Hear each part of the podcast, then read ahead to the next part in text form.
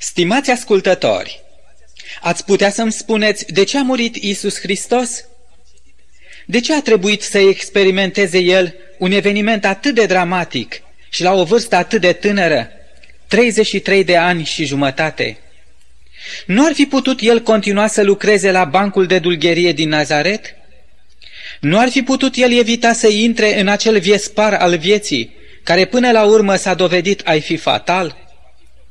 Măcar dacă ar fi fost ceva mai înțelegător și mai prudent, ca să nu-și fi ridicat glasul împotriva autorităților acelei vremi și să nu-i numească orbi, povățuitori de orbi, vulpi, fățarnici, morminte văruite. Dacă ar fi fost măcar puțin mai maleabil, dispus la un compromis, atunci cu siguranță că Isus ar fi putut trăi fără nicio problemă, până la adânci bătrânețe. Întocmai ca și marele preot sau ca oricare din cărturarii și farisei din Sinedriu. Dar de ce a ales Isus Hristos calea crucii? De ce a adoptat el și a menținut cu strășnicie o atitudine așa de rigidă față de adevărurile pe care le-a proclamat? De ce s-a apucat Isus să predice niște adevăruri atât de nepopulare și tocmai acelora care de la o vreme i-au arătat că nu mai sunt dispuși să-l mai tolereze nici măcar o clipă? De ce s-a ținut Isus atât de dârz legat de destinul său, care îl mâna sigur spre Golgota? De câte ori privesc spre calvar, mă conving și mai mult că Isus a pășit prin viață fără să-și fi făcut nicio iluzie cu privire la ce l-aștepta. El nu a trăit în afara realității. El își cunoștea prea bine drumul pe care avea să-l parcurgă. Căci M-am pogorât, spunea el, ca să fac nu voia mea, ci voia celui ce m-a trimis. Evanghelia după Ioan, capitolul 6, cu versetul 38. El a văzut tot cursul evenimentelor din viața lui și l-a urmărit cu atenție, în ciuda faptului că umbrele crucii se arătaseră de timpuriu pe calea sa. Tot ceea ce el spunea sau săvârșea dovedea de plină conștiență. Atunci când sta față în față cu Pilat, și când acesta, contrariat și enervat, i-a spus, Mie nu vorbești, nu știi că am puterea să te răstignesc și am puterea să-ți dau drumul? Isus i-a răspuns, N-ai avea nicio putere asupra mea dacă nu ți-ar fi fost dată de sus. Dar pentru că știa că de la Dumnezeu a venit și la Dumnezeu se duce, cuvântul spune că atunci când s-a apropiat vremea în care avea să fie luat în cer, Isus și-a îndreptat fața hotărât să meargă la Ierusalim. Evanghelia după Luca, capitolul 9 cu versetul 51. Și el chiar le-a spus ucenicilor săi. Citez, Iată că ne suim la Ierusalim și fiul omului va fi dat în mâinile preoților celor mai de seamă și cărturarilor. Ei îl vor osândi la moarte și îl vor da în mâinile neamurilor ca să-l bat jocorească, să-l bată și să-l răstignească dar a treia zi va învia. Evanghelia după Matei, capitolul 20, cu versetele 18 și 19.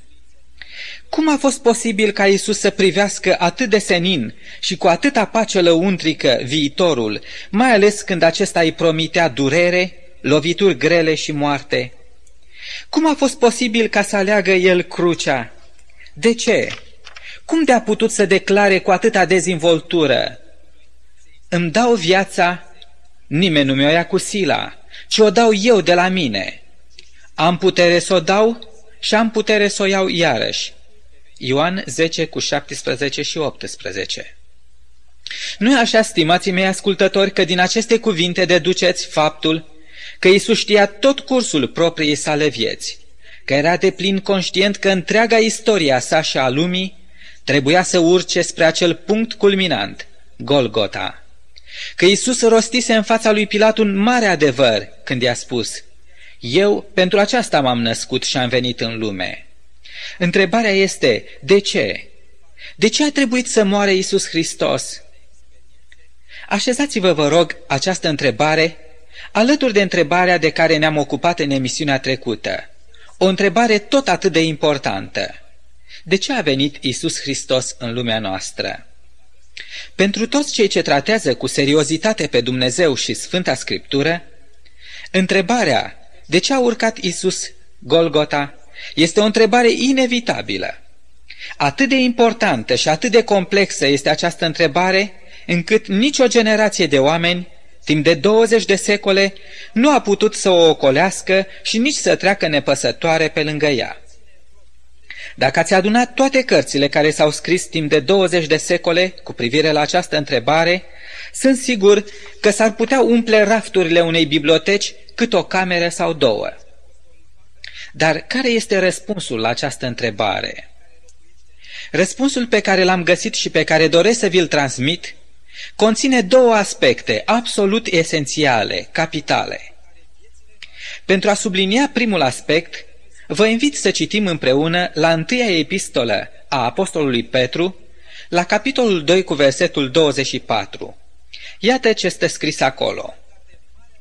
El a purtat păcatele noastre în trupul său, pe lemn, pentru ca noi, fiind morți față de păcate, să trăim pentru neprihănire. Prin rănile lui ați fost vindecați. Vedeți de ce a urcat Iisus Golgota? Pentru ca să poarte păcatele noastre. Nu, Dumnezeu nu a creat păcatul, ci din potrivă ne-a descoperit remediul împotriva păcatului. Potrivit cu definiția pe care Sfânta Scriptură o dă păcatului, păcatul nu este altceva decât călcarea legii lui Dumnezeu, deoarece, citez, oricine face păcat, face și fără de lege. Și păcatul este călcarea legii. Întâia epistolă a lui Ioan, capitolul 3 cu versetul 4. Despre legea lui Dumnezeu, apostolul Pavel spune că aceasta este bună și porunca legii este sfântă, dreaptă și bună. Romani 7 cu 12. Așezat omul față în față cu cerințele legii lui Dumnezeu, vom descoperi că adevărata deficiență stă nu în legea divină, ci în starea omului, în faptul că el nu este sfânt, drept și bun cum este legea. Privind la lege, omul ajunge să recunoască în tocmai ca și apostolul Pavel, cu disperare, Citez, știu în adevăr că legea este duhovnicească, dar eu sunt pământesc, vândut rob păcatului. Roman 7 cu 14 Așezați-vă din nou în fața legii divine. Ea este veșnică, precum este și autorul ei. Nimeni și nici chiar Dumnezeu nu și-ar permite să schimbe sau să anuleze vreuna din poruncile sale morale, deoarece, citez, lucrările mâinilor lui sunt credincioșie și dreptate. Toate poruncile lui sunt adevărate, întărite pentru veșnicie, făcute cu credincioșie și neprihănire. Psalmul 111 cu versetul 7 și 8. Adevărata problemă stă în faptul că legea este veșnică, iar noi suntem trecători. Așezați acum față în față desăvârșirea legii lui Dumnezeu și nedesăvârșirea noastră. Legea Domnului este desăvârșită și înviorează sufletul, spunea psalmistul David în capitolul 19 cu versetul 7. Îmi place să mă alătur marelui predicator baptist Dwight Moody, care spunea cu multe decenii mai înainte, în această privință, următoarele. Citez. Oamenii pot să șicaneze cât vor orice parte din Sfânta Scriptură pentru a-i găsi defecte, dar n-am întâlnit încă niciun om cinstit care să găsească vreo greșeală în cele zece porunci. Se încheie citatul. Nu, în ele nu am putea găsi nicio greșeală, ci tragedia este că noi suntem plini de defecte și greșeli. Acum, care credeți că ar fi tratamentul? Care este remediul lui Dumnezeu împotriva păcatelor noastre? Cumva legea? Nu, nici de cum. Legea nu poate să ne salveze. Rolul ei nu este acela de a ne salva, ci numai acela de a ne descoperi, de a ne face cunoscut păcatul, după cum spune Apostolul Pavel la Roman 3 cu 21, deoarece prin lege vine cunoștința de plină a păcatului. În această privință, legea, după cum ne spune și Apostolul Iacov în epistola sa la capitolul 1, cu versetul 23 la 25, Legea nu întrece cu nimic lucrarea sau folosul unei oglinzi, care ne descoperă unde suntem murdari. Doar atât și mai mult nimic. Preceptele legii lui Dumnezeu, deși nu sunt în stare să ne salveze, ele sunt totuși în stare să ne arate care este sursa tuturor necazurilor noastre, a necurăției inimilor noastre și cât de mici și egoiste sunt motivele noastre lăuntrice pe baza cărora acționăm. Legea nu poate schimba nimic din lăuntrul nostru, după cum nici oglinda nu ne poate curăți petele de pe față. Cred că în acest caz nimeni nu încearcă să se spele cu oglinda, ci neapărat cu apă și cu săpun. Și după ce le-am folosit și ne privim apoi în oglindă, trebuie să facem constatarea că oglinda nu mai are nimic de spus. Ea, care mai înainte spunea, cei drept fără glas, dar cu insistență, că sunt murdar, că am nevoie să fiu curat, acum, tot fără glas, ea mă declară curat. Pentru cei ce nu cunosc încă acest detaliu, doresc să menționez faptul că legea lui Dumnezeu, deși exista din veșnicie, ea a fost înmânată omului la Sinai sub formă scrisă și despărțită în zece porunci. Aceasta a fost scrisă de mâna lui Dumnezeu pe două table de piatră, pe care Moise a primit porunca să le așeze în chivotul din templu. Dar să nu înțelegeți greșit Sinaiul și legea. Să nu înțelegeți greșit Evanghelia. Dumnezeu la Sinai a făcut mult mai mult decât să descopere omului pretențiile legii sale. Legea lui Dumnezeu, oricât de sfântă, oricât de dreaptă și oricât de bună, nu ne salvează și nici nu ne-ar putea salva. Numai Hristos ne poate salva la calvar. Dar calvarul încă nu intrase ca eveniment în istoria planetei noastre. Și atunci un Dumnezeu iubitor nu putea să ne dea legea sa fără să ne ofere o demonstrație a milei sale, a iertării și a îndurării sale. De aceea, la Sinai, odată cu legea, Dumnezeu a oferit omului și calea de scăpare, prin sistemul ceremonial al jertfelor de animale nevinovate. Acest sistem al jertfelor urma să fie până la Calvar, până la Golgota, un mijloc preînchipuitor al lui Isus Hristos, un mijloc de salvare simbolic, figurativ. A fost dată o lege pe muntele Sinai, dar urmăriți, tot acolo, în vale, după un scurt timp, s-a construit un templu în care, prin animalele ce se jertfeau acolo, omul vedea în umbră Golgota, cu adevăratul miel al lui Dumnezeu care ridică păcatul lumii. Acolo, la poalele Sinaiului, era un miel de jertfă care ridica din dreptul păcătosului, în mod simbolic, păcatul care fusese mărturisit, regretat și părăsit. Ca, după 2000 de ani, Iisus Hristos să urce pe Golgota și să poarte în trupul său pe lemn păcatele tuturor. Ce înseamnă a purta păcatele cuiva? Această expresie pare destul de stranie pentru noi azi. Dar dacă am îndrepta o scurtă privire asupra Vechiului Testament, îndeosebe asupra cărții Leviticului și numerilor, în repetate rânduri vom găsi acolo menționată ideea că acela care va călca vreuna din legile date de Dumnezeu, citez, își va purta păcatul sau fără de legea. Iată un exemplu la Leviticul, capitolul 5 cu versetul 17. Citez. Când va păcătui cineva făcând, fără să știe, împotriva uneia din poruncile Domnului, lucruri care nu trebuie făcute și se va face vinovat, purtându-și astfel vina. Această expresie, a purta vina sau a purta păcatul, înseamnă a suferi consecințele sau pedeapsa pentru păcatul săvârșit. Ceva mai mult, în Cartea Numerilor există notată o prevedere divină prin care altcineva putea să-și asume răspunderea în locul celui păcătos. Dacă doriți să citiți, notați vă rog capitolul 30. Un alt exemplu în acest sens este ceea ce ne scrie prorocul Ieremia în capitolul 5 cu versetul 7 în cartea plângerilor sale.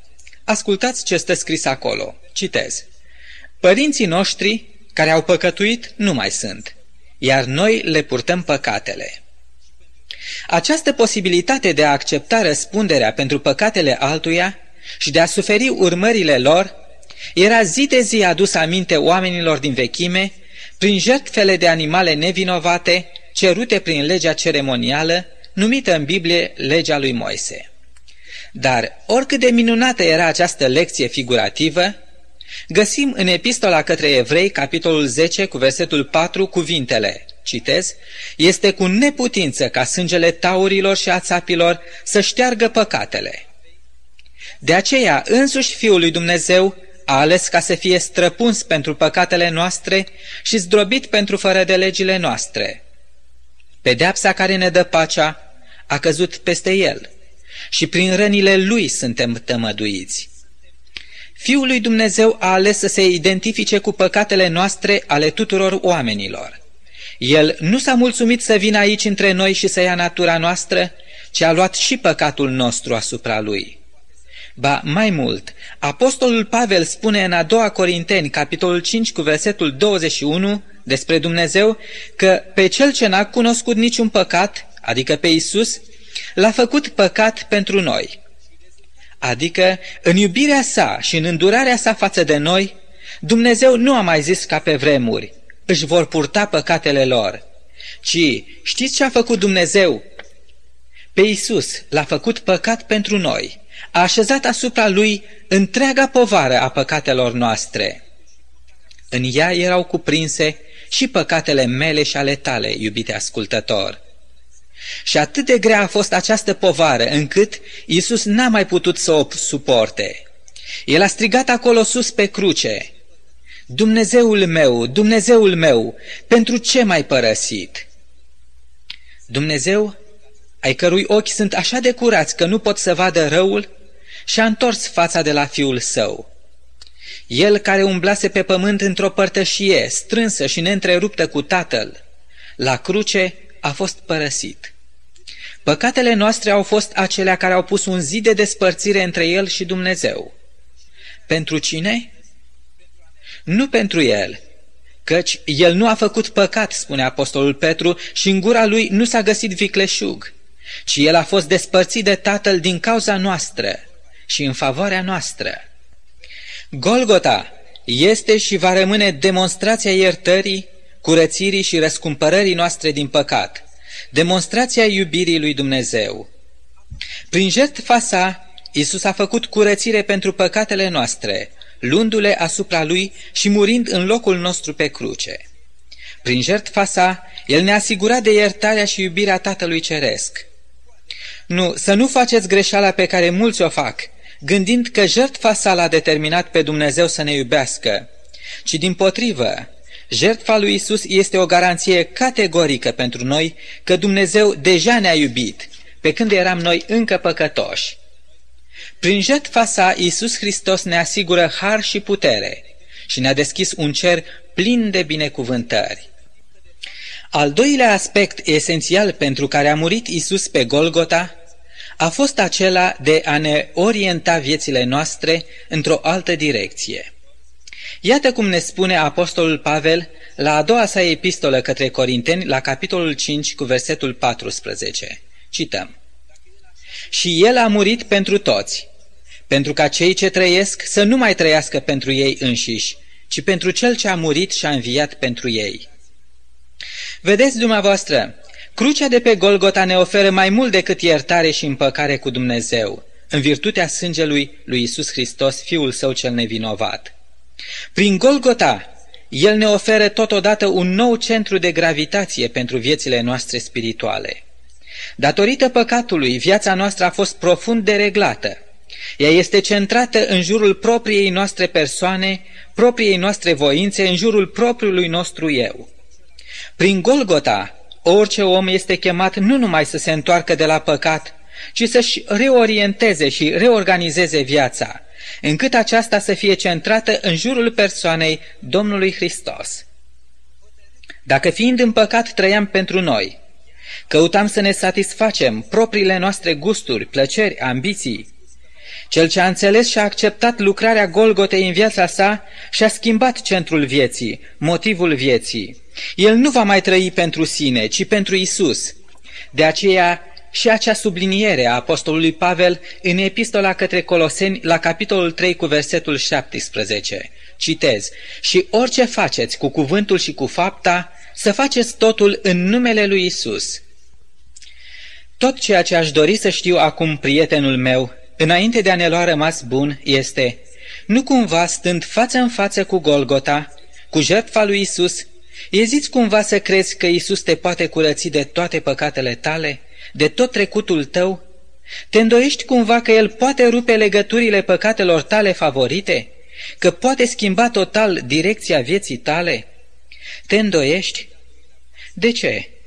Privește sus pe Golgota. Isus a murit ca să poarte și păcatele tale în trupul său pe lemn. Isus a murit ca să-ți poată oferi un nou centru vieții tale spirituale. Crede în Domnul Isus și vei fi mântuit.